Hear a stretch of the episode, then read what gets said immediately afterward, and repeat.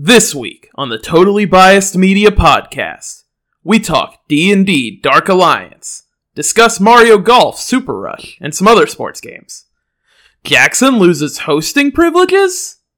And more. Stay tuned for another entirely subpar episode of TBM.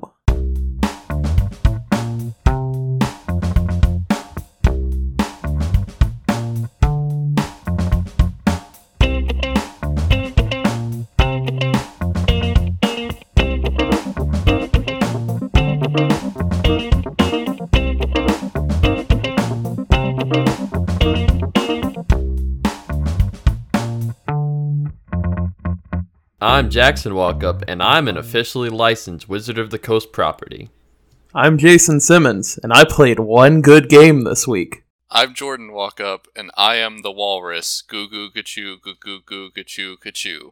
Ladies and gentlemen, we have two new games to talk about this week, and some of them were even fun.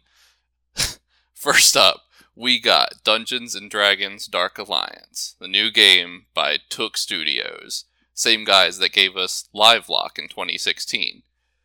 Have either of you even heard of Livelock? I did zero research on this beforehand. I didn't even know D and D video games were a thing until well, no, this. this isn't. That's not D and D related. That's just another game they made. Top down shooter.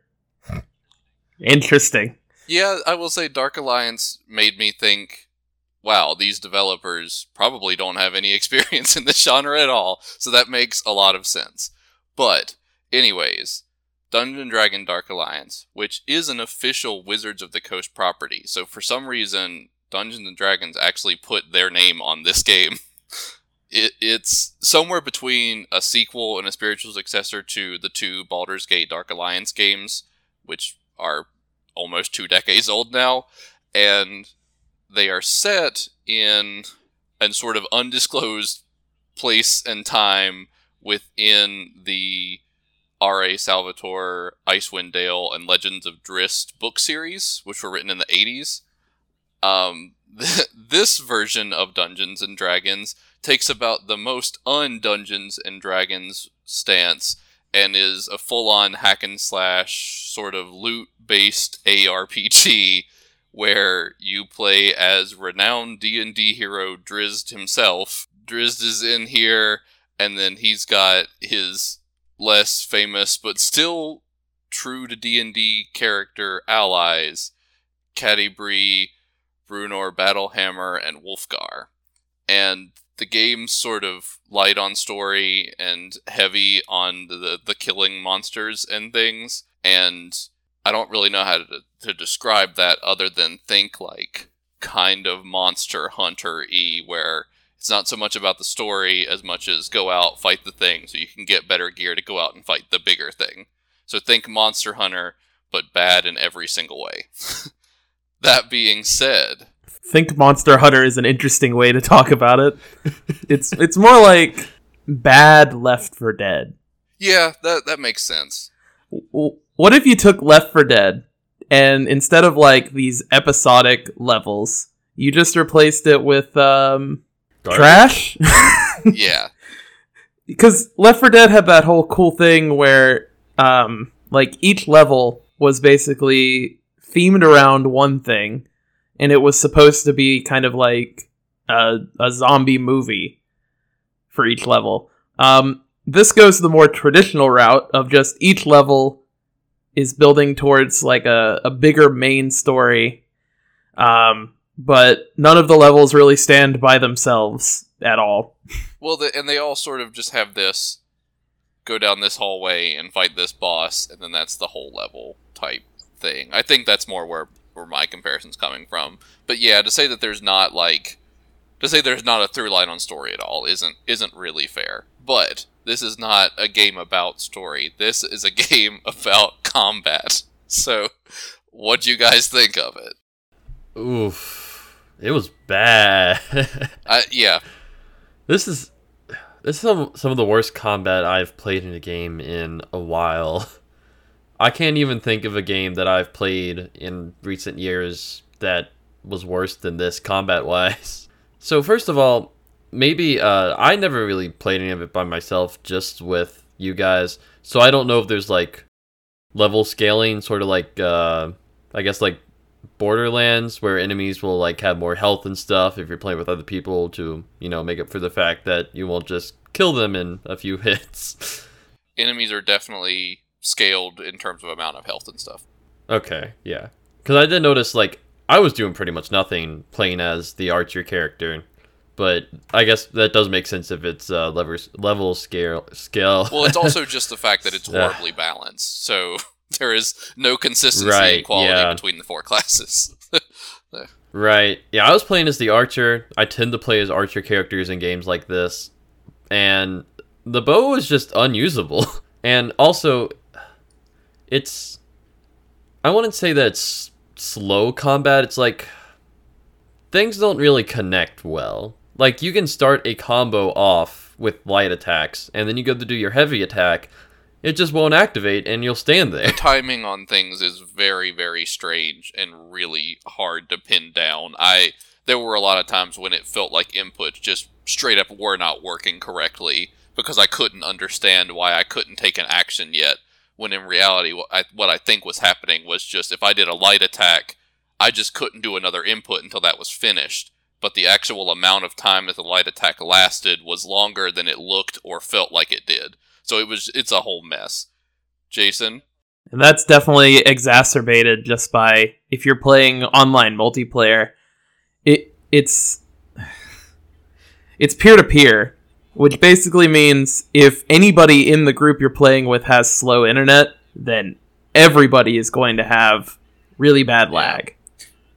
Uh, so if you're not the person hosting the game, then be prepared to have several clicks or inputs that just get completely ignored by the game. And then on top of that, you'll have enemies that'll just teleport around. yeah it's it's bad I had plenty of times where I was aiming my bow and then it would just stop aiming I think any kind of sustained button press or something always had a real chance of just totally getting lost somewhere in the mix. It was real bad. But the problem is, even if you're playing single player, it doesn't fix it all. Inputs are still bad and inconsistent, and things just don't take the amount of time they look or feel like they should. And I wonder if it if it's like intentional designed that way or if it's just bugs because the game has so Yeah. many bugs, just bugs galore.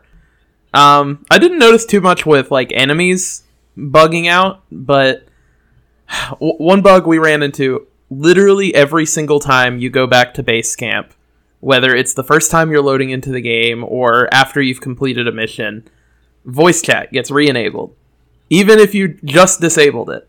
So you'll go into the menu, it'll say that voice chat is turned off, and then you have to turn it back on and then turn it off again, then save the settings before it finally turns off. Yeah, it's oh, it's a mess. This game needed bare minimum several more months development time for it to even be playable. And even if that were all in place, I still don't think this game would have been especially good because the character progression and the level progression in it are just so tedious and the changes that happen level to level are just your damage numbers go up. Like nothing feels different. That's all the level ups in the game. There are new attacks that you can unlock, which actually can change the way you fight, but I found that they're so inconsistent to get to activate that it doesn't even really matter.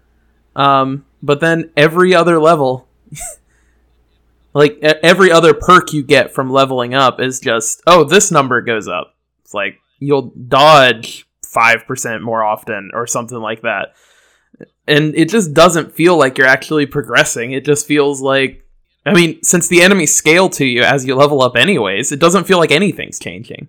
like this is clearly has the bones of a loot centric game, but the loot and the character leveling does so little that it loses a lot of sort of the vitality that that should give the game, and it's just not. No, nothing about it feels right, both in terms of minute to minute gameplay or long form progression. The loot also just makes numbers go up. I mean, one thing I do like is whenever you get a new piece of loot, it has its own skin. I don't think there are many Uh, actually, like since I looked at it, I don't think that there are a lot of like uniquely designed armor pieces for each character. Like, uh, I only played a, we I don't know how much we played, but I already had several items that were just reskins of the same thing with different numbers on it. Jackson, why don't you kick us off with your thoughts on like character design and level design and just the overall visuals? What what were you thinking? Character design, I'm just gonna go ahead and interrupt, is not something we can rate this game on because all the designs are stolen from illustrations done for the books. I mean, I, I will say they're not like I don't think they're bad designs or anything. I think it fits the aesthetic that D and D goes for, but I don't think there's really too much to say about it. I think that one of the few things about this game that I truly thought was like showed a lot of potential. I wouldn't say it was great, but I think was definitely better than what the rest of the game set up was the look of the world and of the levels. Like in practicality, the levels were basically straight lines that led to a boss, but there was a lot of dynamic visuals that I thought gave them a lot of character. It wasn't really played upon enough, but I think like they actually did a pretty good job with making it the levels look interesting. Not to say they look good because there are still a lot of visual problems with the game, but I think it was actually like a, a good bit of personality in the level designs, even if in function they were fairly straightforward. I mean, I felt like a lot of the levels were just kind of generic fantasy settings. I mean, th- the whole first like arc that you go on, it's in and around some dwarven ruins, I guess, that have been taken over by evil dwarves. oh yeah, that reminds me. Every time that you would run up to enemies in this game, and they would just stand around and not attack you. so the first time that we we did one of the missions with the evil dwarves, we ran up to them and none of them started attacking us. So I attacked one of them. and I was like, is this like Halo where if you attack your allies, they just start attacking you cuz I mean like maybe I just wasn't paying enough attention, but it did not seem like they were enemies until I attacked them.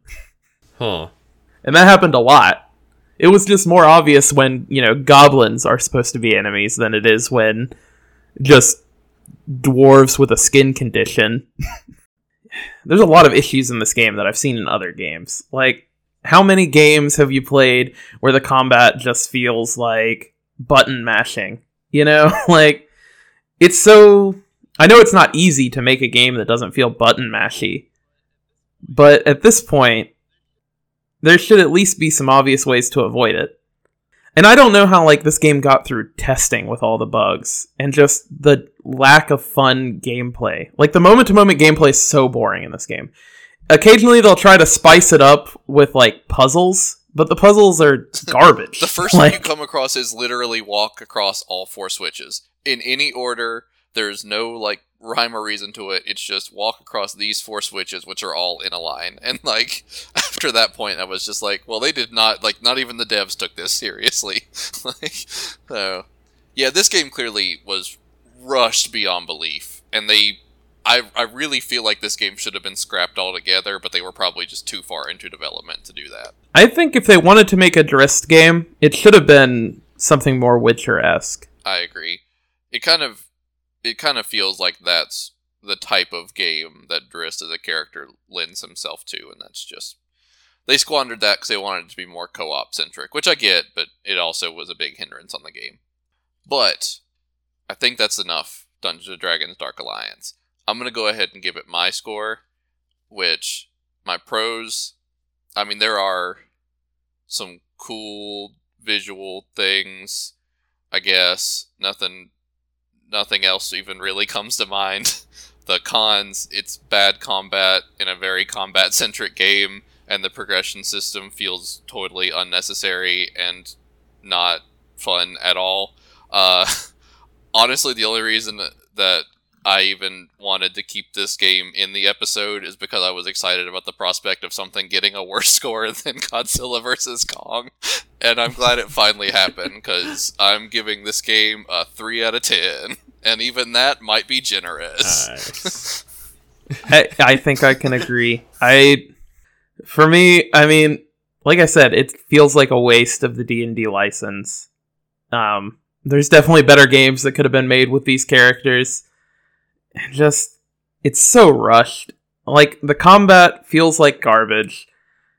The online, which is, I don't think it does it have split screen. I I played on PC, so I don't I don't know.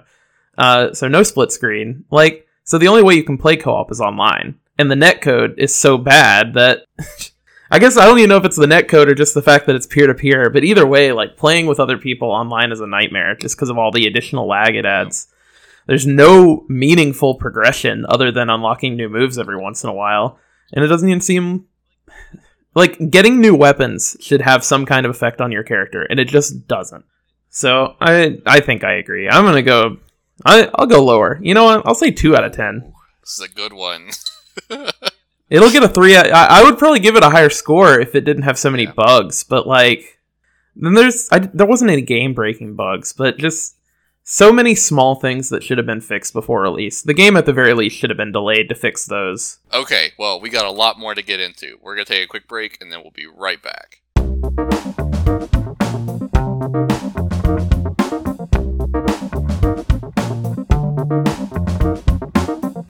Mario Golf Super Rush.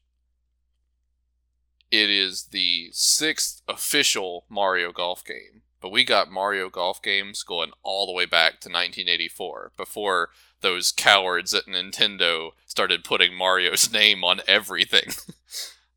so, this game's made by Camelot, which makes most of the Mario sports games, uh, most notably two of my favorite sports games and favorite Game Boy Advance games, and just I would just say favorite games ever: uh, Mario Tennis Power Tour and Mario Golf Advance Tour.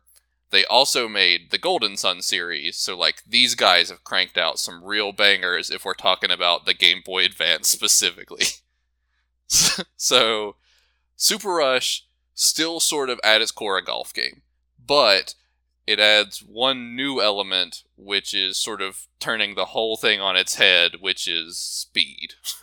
Everything in Mario Golf Super Rush is fast.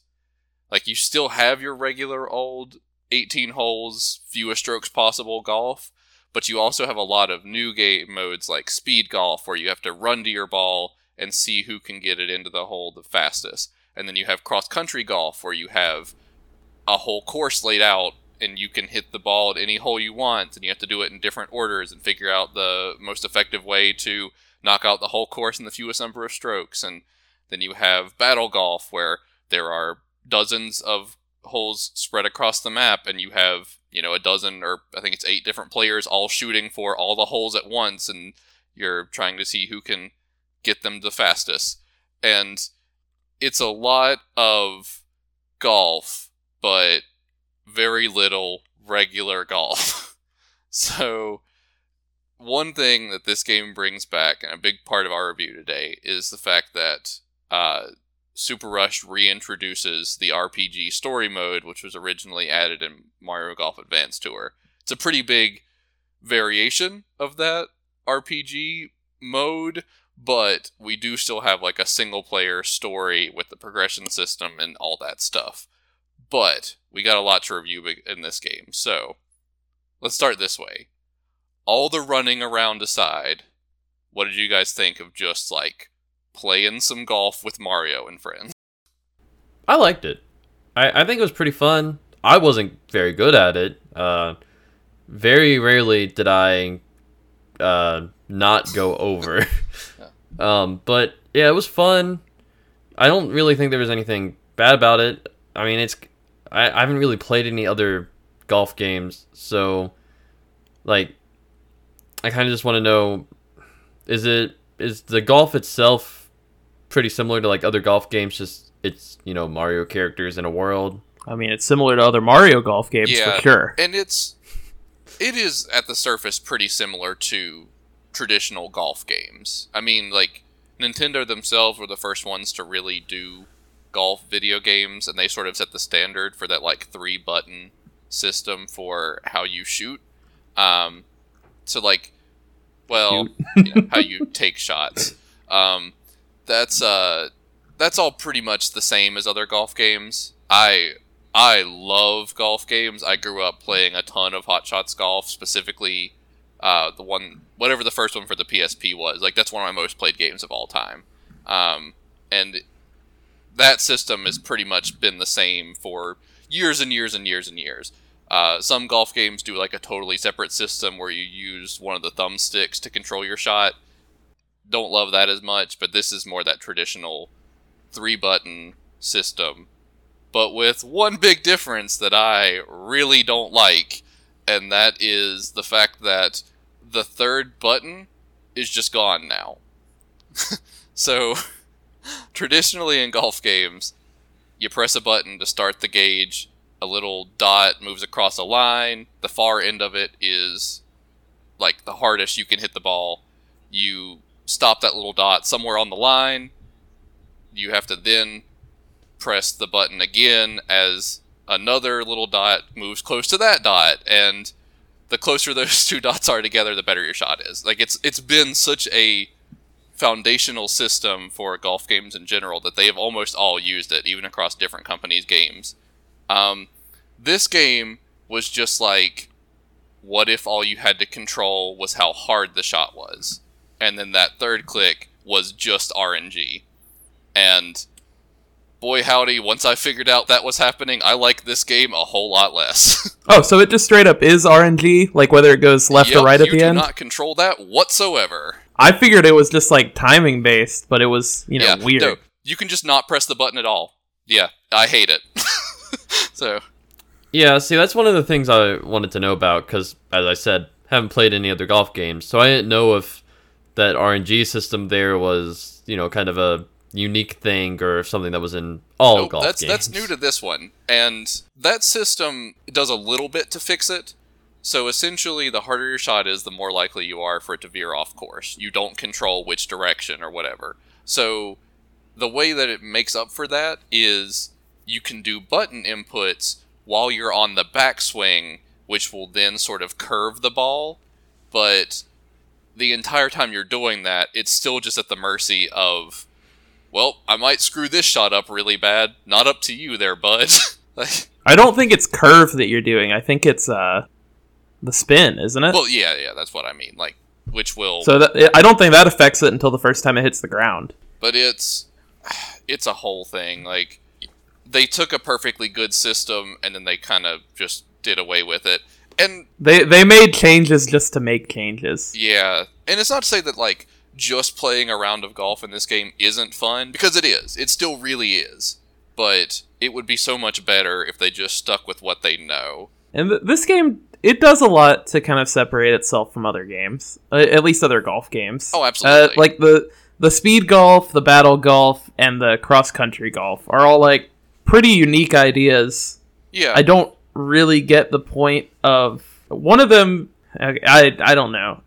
I, this is what I was trying to talk to you about earlier. I don't know if time really matters in the normal game modes. not in a lot of what you play in the story mode Like I I don't see the point of having to run to the ball because like that doesn't affect my score. like It does in some game modes. So in some game modes, how it works is it is only who is fastest that wins. However, anytime you hit the ball, it adds 30 seconds onto your time. So there is still incentive to play well, not just fast. Well, I don't see the point of having me run to the ball in Oh, the yeah. other game modes. Like, it's just a waste of my time. Yeah. And speaking of other weird decisions, there are 16 playable characters in this game. but there are like 50 in the game. Yeah. And it's a golf game, so like, why can't I play as all of them? Yeah, no, I, I agree. And like I I love when Mario games add just random BS characters to their rosters. Like we got Chargin' Chuck and King Bob-omb in this game. And like, don't get me wrong, I'm not going to play as literally anyone else but those two, but like why those two? uh, you said you weren't gonna play as Waluigi. now, I gotta say, Wario and Waluigi, they came back with a vengeance in this game. Like, they showed up on that course breaking some necks, y'all. like, Well, it's it's interesting that they're considered all arounders. yeah, Like in almost every other Mario game I've ever played, at least the sports ones, I mean, uh, usually Mario and Luigi are all arounders. But for this one, they're speed characters. And Wario and Waluigi, those are your all around characters. because I look at Wario's like physique and I think, wow, that's someone that's good at everything. I see him, I think he has the smallest legs. Maybe, I guess Toad has smaller legs, and I'm like, yeah. that guy's gonna be faster than Toad. you got it. Yeah, it's just I don't know. Like, there's a lot of weird decisions about this game, but honestly, I would be remiss if at least a good chunk of our review isn't specifically about the story mode, because when I first heard this game was coming, I thought, you know, that'll that'll be fun. I bet. Um, and then I heard it was bringing back like a single player RPG style story, and I was like, I'm in. this is it. This is the sports game I have been waiting for.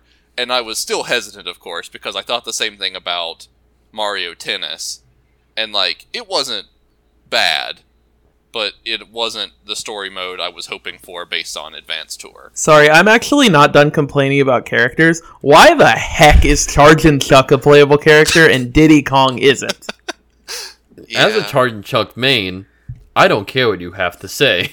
Okay, well there's um there's 16 playable characters and I can tell you at least 4 of them that make less sense than Diddy Kong. Yeah, but they I think they do this with every Mario sports game just to like kind of make a whole thing of it.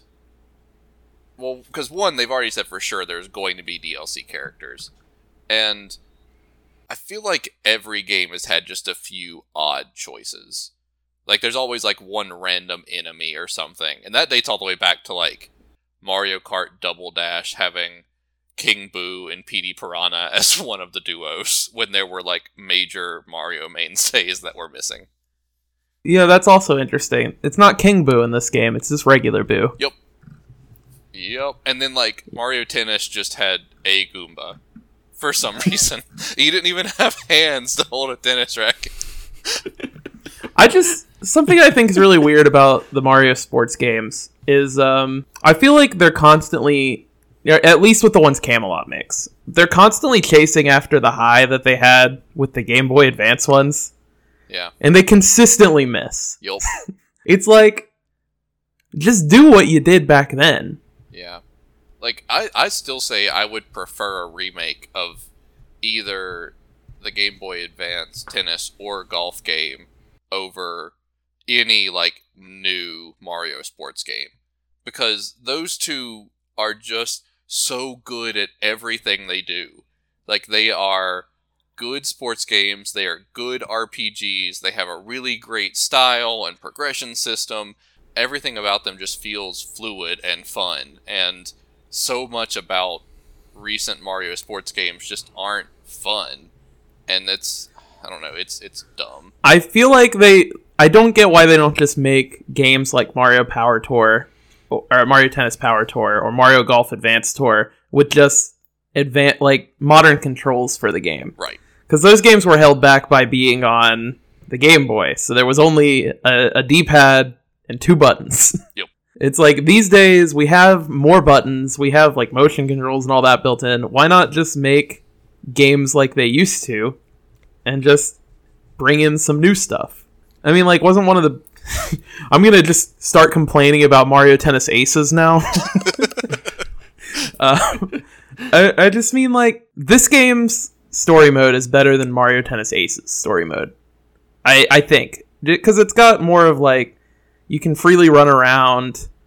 It, it feels more open, like there's more to do. But neither of these games are anywhere near as good as Mario Tennis Power Tour or Mario Golf Advance Tour. now okay just to refocus on the story mode here and your comparison to Mario Tennis Aces so I don't think that Mario Tennis Aces story mode was great by any stretch but I did actually have fun with it from start to finish the story mode of this game I had fun from start till an hour and a half in and I have played about 10 hours total. Well, less than that. I've played like 6 or 7 hours total. I think I've, I've played over 10 hours of the game. I checked. But I've only played probably 6 or 7 of that in the story. And, oof, it gets so tedious so fast. Like, it's fine at first, but once you get to the desert is when it totally loses any hopes of being a good game after that point. Is it like sand traps all over the place? It is, and then they replace the the new game mode. You have limited amounts of water, and if you run out of water, you pass out and lose. But the thing is, the water is just a timer. It just goes down over time, and there's nothing you can do about it. It is literally just the same mechanic as the first area again, but on a worse course. like, there's just I don't know. It gets a little better after the desert. I think I could kind of see it starting to pick back up again, but you have to go way too far in to get to that point. And I'm going to guess that part of the reason that this one seems so tedious is the fact that you have to run to the ball all the time. Yes, everything takes so Now, much. all the matches I did, it didn't really feel like I was affecting the other players or they were affecting me. It just felt like I had to run for some reason. and I have a stamina bar that's just not long enough. Yeah, yeah. The story is Um, bad. I, I'm sure it's better if you're playing like multiplayer with friends, where you're actually, you know, like trying to, you know, screw each other up. the most fun that I had with this game was Jackson and I playing with the motion controls a little bit yesterday. They're bad motion controls, but it was just fun to just screw around with it basically. Like How's it compare to uh, my favorite golf game? Well, Wii Sports Golf. it is a lot better than Wii Sports Golf, but that's because this has competent motion controls. Competent is still a loose term, but at least you can do a backswing in this game. I don't know. I played when I did motion controls by myself on my Switch because I know your Switch has connectivity issues with your Joy Cons for some reason. Yeah. When I played it on my Switch, I didn't really have any of the same problems that we were having when playing on your Switch. Yeah, it's and- because you're irradiated, Jordan. This is true. I do mess with Bluetooth controllers, and I'm still yet to figure out what that means. Um, probably because I'm a monster. But yeah, it's I don't know. I I really like golf games, and it's not that there's nothing to like about this game, but the content's just way too repetitive, and there aren't enough there aren't enough distinct courses for just going out and playing 18 holes of golf to be enough fun by itself. 'Cause that's when the game is the most fun, is when you're just playing golf with regular golf rules. I will say, take one more thing. I know you guys haven't played it. Battle Golf, actually pretty cool. Got stale after like three rounds, but like, it's a cool idea at least. I think that could be a lot of fun if you have, if you're playing with friends. I think Nintendo needs to find a new, or or at least like open themselves up to new companies to make their sports games because I think Camelot's gotten really stale with their designs. Y'all, whoever makes Mario Kart, just, just have them make everything. Does I that have- mean we're gonna have Link? I wish. Yeah. The fact that there's still Mario Kart and not just some kind of like Super Smash Brothers kart, so weird. horrible decision. I'd be so excited about a game where I could race as like Who's faster, Captain Falcon or Sonic the Hedgehog? the race we've all been wanting to know the answer to. so, okay, well let's wrap it up. Um, this one for me, like pros, I love Mario sports games, like whole style, and I think they all feel pretty good to play. And I, I love just you know I love golf games like they are they're fun they're relaxing there's a lot of depth to them that you could also totally ignore if you were in the camp that wanted to so like I dig that but the cons are just all the new game modes are just a little bit off. All the running feels super unnecessary. There's not enough distinct courses. Even if they just wanted to add like a few more regular golf courses would have been enough and kept the same number of like crazy stylized ones. But there's just Sorry, I just imagined a tennis game where if the ball goes over the fence, you have to go get it.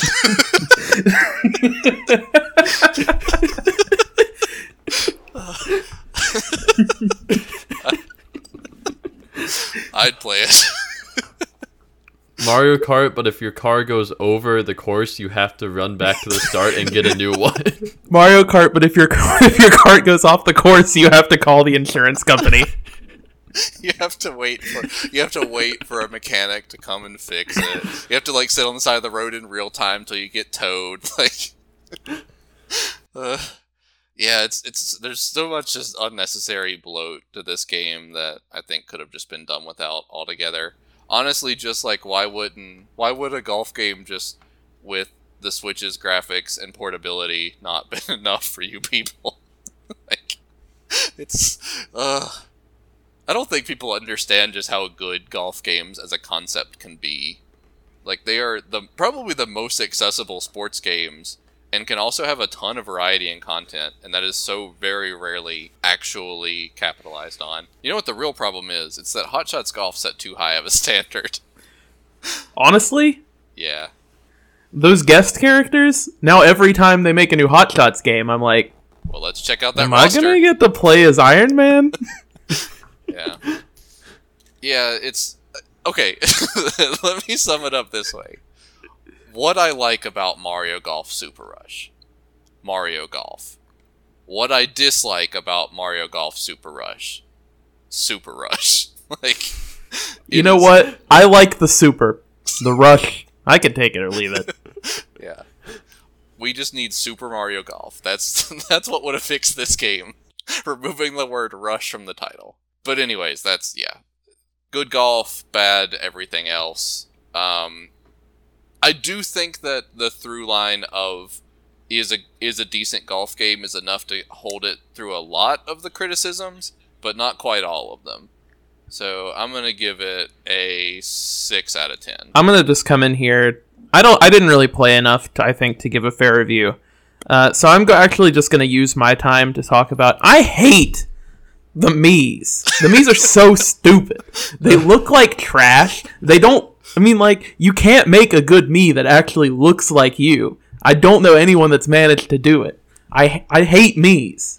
And Nintendo's all like, I'm gonna put a Mii in every single game just to spite you, Jason. and I'm like, I don't have time for this. I don't hate Mii's, but for some reason, seeing a Mii with arms and hands instead of just two floating balls where hands would be, there's just something weird about seeing that. I don't like it. Every Mii looks too smug. They do. I want to punch every Mii in the face.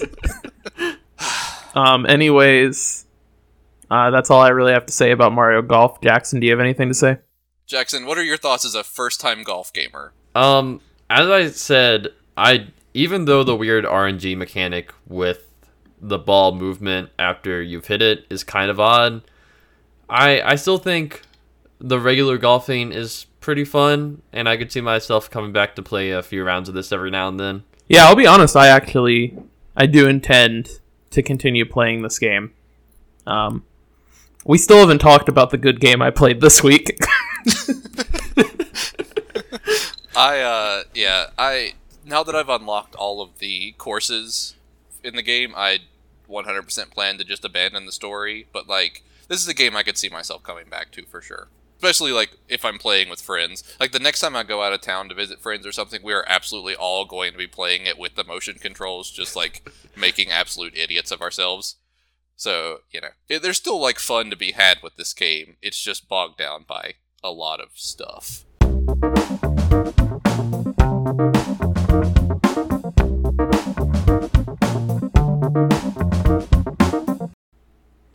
Ladies and gentlemen, welcome to the first official episode of the IMDb ACTGS, or the International Movie Database Acting Credits Trivia Game Show.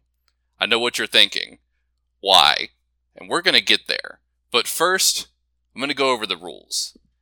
So, I'm going to give you a couple of pieces of information about a movie, primarily based on the actors that are in it. And all you guys have to do is guess the name of the movie. It's it's easy. So Avatar.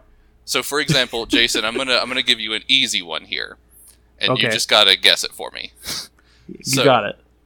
So this 2007 animated family comedy featured SpongeBob SquarePants movies. featured actors Jerry Seinfeld and Renee Zellweger, and included Patrick Warburton as Ken. Oh, ooh, uh, the Wasp film. you you get the the joke. It, it's the B movie, but you get it. So I'm going to give you the year, the genre, and three actors, and I'm going to tell you what role one of the three actors played. Pretty straightforward stuff. So just think actor, genre, year, piece it all together. You got it. So, Jackson, you're going to go first. All right. This this probably this is a good chance this won't go well. I don't really know things about movies You're going to be fine. This idiot doesn't know I'm sitting at a computer. You're gonna be fine. I'm going to give you some softballs just to get things going. All right. All right. So Jackson, this 1957 war drama included actors Jack Hawkins, Geoffrey Horne, and Peter Williams as Captain Reeves. Um. Try and give me an honest answer. Uh. I I don't know. You got to guess something. I got I got nothing. Okay, it's the bridge on the River Kwai. Oh, I was You- gonna guess. You'll get it. You'll get it next time. So I was gonna guess Paths of Glory. close, close. Now, Jason, I'm gonna give you a similar one. All right. This 2001 animated adventure comedy included actors Eddie Murphy, Cameron Diaz, and Mike Myers as Shrek. Is it is it Shrek? You got it. Scores one to zero. I think I see. I I think I Jackson. can kind of see where this is going. Jackson. This 1976 sci-fi adventure included Richard Jordan, Farrah Fawcett, and Michael Anderson Jr. as Doc. Uh. Shrek Two. Close. It is Logan's Run. Jason. I knew that one actually. Jason, this 2020 family adventure comedy included actors James Marsden, Jim Carrey, and Ben Schwartz as Sonic the Hedgehog. is it is it Sonic the Hedgehog? you got it, 2-0. Jackson, you only have one chance to stay in the game. And I'm Alright. gonna. This is an easy one. I'm gonna give you. A, I'm gonna give you an extra hint. This Alright, is one of the this. most popular movies of all time. Here we go. This 1983 crime drama included actors Stephen Bauer, Mary Elizabeth Monstranto, Mons, Mastrantonio, and Michelle Pfeiffer as Elvira. Minority Report. Ooh, close. that was Scarface. okay, okay. So Jason wins this one, no question. But I do see like there was a little bit of a discrepancy in like the the time period for the movies and stuff. So Jason, I'm going to give you one more. This is an old movie sort of akin to everything that, you know, been given Jackson. So, this 1939 family fantasy adventure included actors Frank Morgan, Jack Haley, and Judy Garland as Dorothy. Oh, this one this is a thinker, but I I'm pretty sure it's The Wizard of Oz. Got it. All three of them. Jackson, come on. He even got the old movies, and you couldn't keep up. I do have some bad news, though, because what you were playing for was your ability to stay on the podcast. No. So I, I do have some bad news about future episodes. I guess that's it. I'm not still on TBM anymore. R.I.P. Jackson. But you can wait it out the rest of the episode where we get into some headlines. We're going to take a quick break and then we're back for the long haul.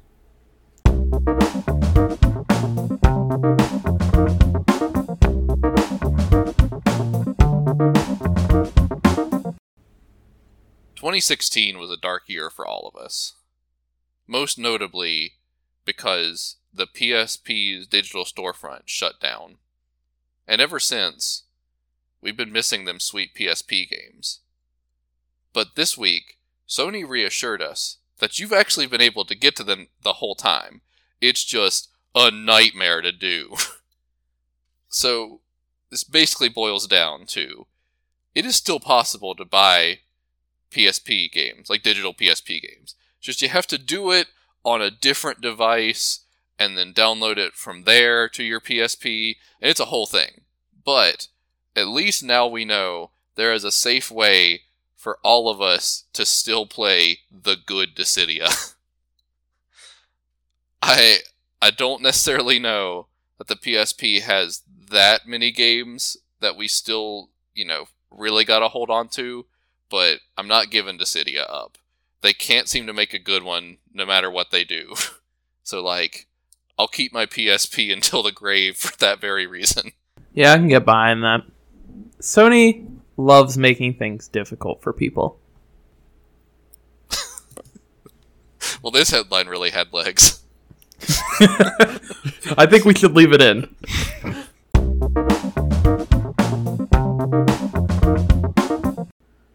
James Cameron just recently came out and decided to give uh, an oral history uh, for the original Terminator movie.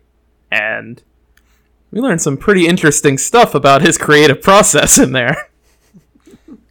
Uh, specifically in the interview, he talked about how his idea for John Connor was basically something that came to him while he was high on ecstasy. Uh, James, you you gotta have some consistency in your ideals here, bud. Everyone's already getting real skeptical about just you in general. like, you can't just say this now. it makes you wonder. It's kind of funny because he also said he was listening to Sting. and I do kind of wonder um, was he listening to Sting or was he listening to the police? It just makes me wonder, like, how much of this movie was made while he was on ecstasy. Well, I'm just imagining him. I mean, probably just the writing part. I don't think he went into work high. Oh but, yeah, like, no, I just mean like o- of the writing in the movie, how much of this was written from the mind of a guy high on ecstasy? I like to imagine him just like sitting in his room listening to Roxanne. and he's like, I just thought of the Terminator. robots from the future. robots from the future. yeah. Oh no, they're gonna put on the red light. Yeah, it's oof, it's wild stuff. I hope that I hope he is just like out of his mind the entire time that he is and or was writing the script for Avatar 2. Um, because clearly there was nothing to boost the creative process going into Avatar 1. So like maybe he needs that extra boost to make this one actually interesting. You think? Yeah, you think he hasn't made Avatar two yet because he just hasn't found the right time to get high on ecstasy. No, here's what it He's was. just waiting for that perfect moment. here's what it was. The entire writing process for Avatar 1, he showed up to work in his like Prius, in his khakis and polo, and he went and sat upright at his desk for 9 hours typing on a computer, never looking away from the screen, just as bland and boring as possible, cranks out 95% of Avatar. And then one weekend, he has some friends come into town, and they're like, you got to try this. And then that weekend produced the fact that you use your hair to both have sex and control animals in the Avatar universe.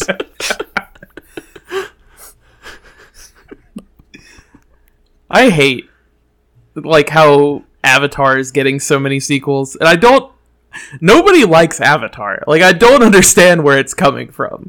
Hey, Everyone I know that talks about Avatar is just like it was all right, every time or they haven't seen it. every time I see a headline about Avatar, I read the comments, and there's one person in there that's like, "Can't wait for this. The first one was my favorite movie ever." I mean, yeah, there's a thousand people then dunking on that person too, but like someone out there is way into it. Me, when I was like 13 when the first one came out, I was way into it until two thirds of the way into the movie. I just thought it was too boring. Like Oh yeah, nothing, nothing of substance whatsoever. I'm not gonna be able to sit through like how many more of these are scheduled? Like five. I want to think. I think there are five sequels. Movies. Or yeah, it could be. I don't know. It's too much. Too much. Oh, we will review them though. Oh, absolutely, without That's a promise. Yep. Yep. Looking forward to talking about them, honestly. Even if something horrible happens, or if we just like do the podcast but we stop doing reviews, we're still gonna review Avatar 2. Bare minimum. Yeah, coming back out of retirement. And it could still be like 10 years from now, for all we know, so like, it could be long after this podcast has ceased to exist. uh, I'm short sighted, y'all. Sorry. I'm nearsighted, Same. Too true. but only in one eye.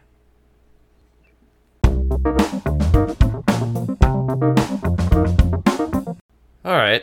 Well, Jordan, what have you been into this week?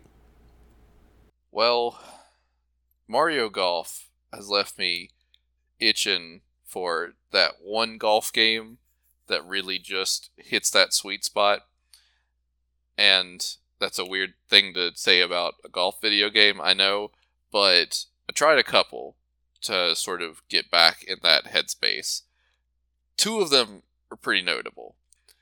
One of them, Clap Hanz Golf, which is a mobile game made by the company that previously made the Hot Shots golf games.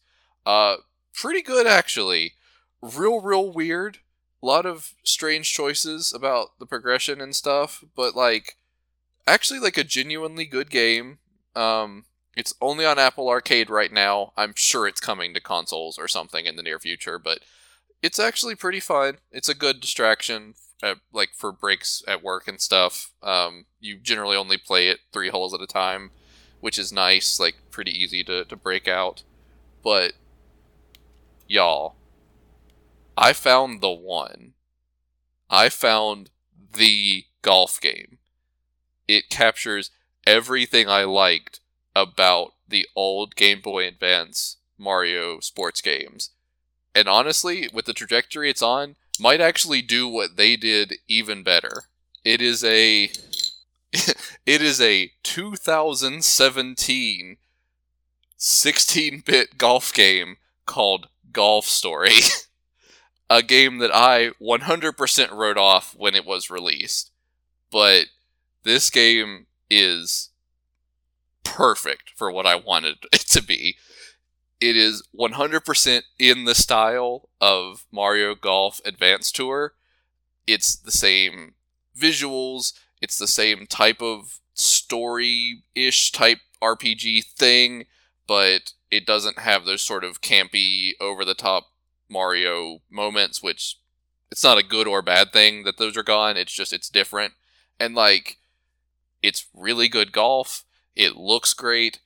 Your everything you do like connects together really well. Like everything you do on and off the course is part of this continuing story and progression and stuff and like it's just so cool. Like it is so much fun and it really captures everything I loved about those games back in the day. I haven't played a ton of it yet, but like literally from five minutes in, I was just blown away by how much it captured everything that was good about those games. So, like, Golf Story. Just go and play it. Get it for like 10 bucks on, you know, the, the Switch. Or I think it's, I think it's maybe just Switch and PC, but regardless, play it. It's great. But Jason, what have you been into? Well, I actually lied earlier. I said I only played one good game, but I, I really did play two. Um, the first one I want to talk about is I picked up Yakuza Zero again, which I picked it up on PC a while back. Uh, and I just don't play as many games on PC these days. So I decided to pick it up on the PlayStation.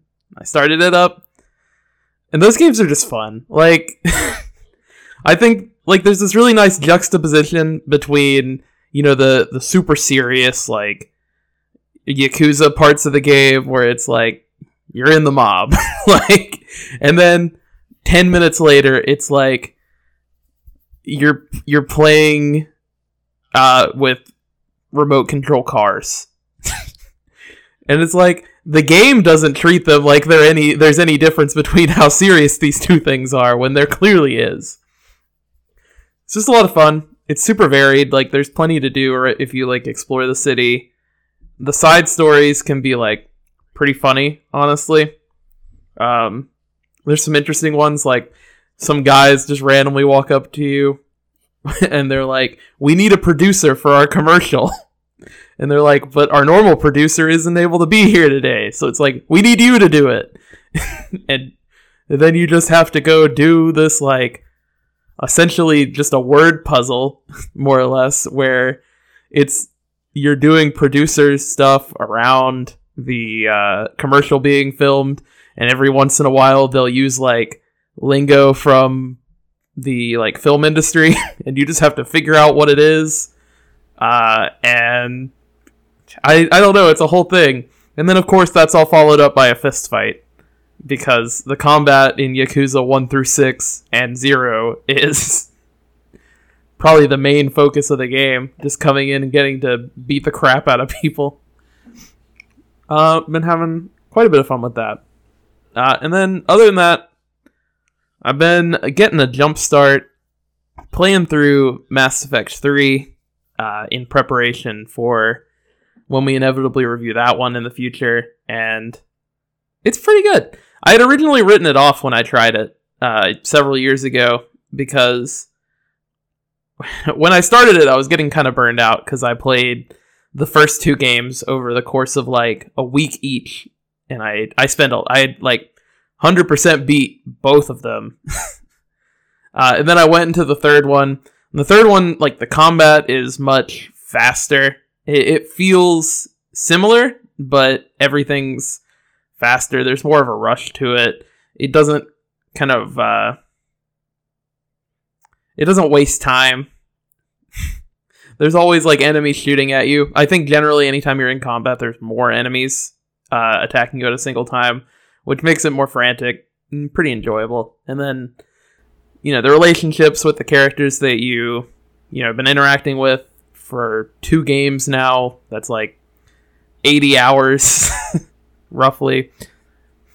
It's just a really good time. I'm enjoying it so far. I don't want to get too far into that one because I'll be saving that for a future review. And then been watching It's Always Sunny in Philadelphia. And that show is hilarious.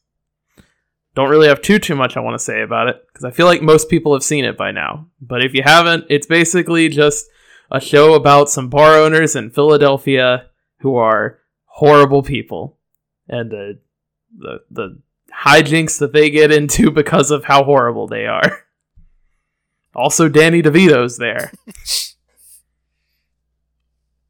but I think it's enough for me. Hey, uh, Jackson, what you been up to? I also started Mass Effect 3 beginning of this week after we finished Mass Effect 2, but I'm uh like you were many years ago. I was kind of burnt out of Mass Effect because we had reviewed one just a few weeks prior, and then I spent pretty much all week up until reviewing it playing Mass Effect 2. So I, I didn't play too much of Mass Effect 3 before deciding to take a break. So naturally, uh, I played some Destiny 2. And that's really the only other game I've played this week other than Mario Golf and Dark Alliance, and nothing, n- no new interesting stuff has happened for me to really talk about. Uh, Jackson's just been sitting in a dark room alone for the past week playing Mario Golf and Dark Alliance. That's all there is to it. Well, folks, that just about does it for another episode of the Totally Biased Media Podcast. We hope you'll reach out to us on Twitter at TBMcast on Instagram at Totally Biased Media, or send us an email to totallybiasedmedia at gmail.com. Let us know your reviews for new release shows and games and movies, or let us know what you think of the show, or suggestions for things you'd like to see us try or do differently or get rid of altogether. Just whatever you're feeling about the show, let us know, and we'll be thrilled to sort of get some feedback and see what we can do to better the podcast in every way. But to close us out, I'm Jordan Walkup. I'm Jason Simmons. And I'm Jackson Walkup and you just felt the bias. Thank you, everybody. Goodbye.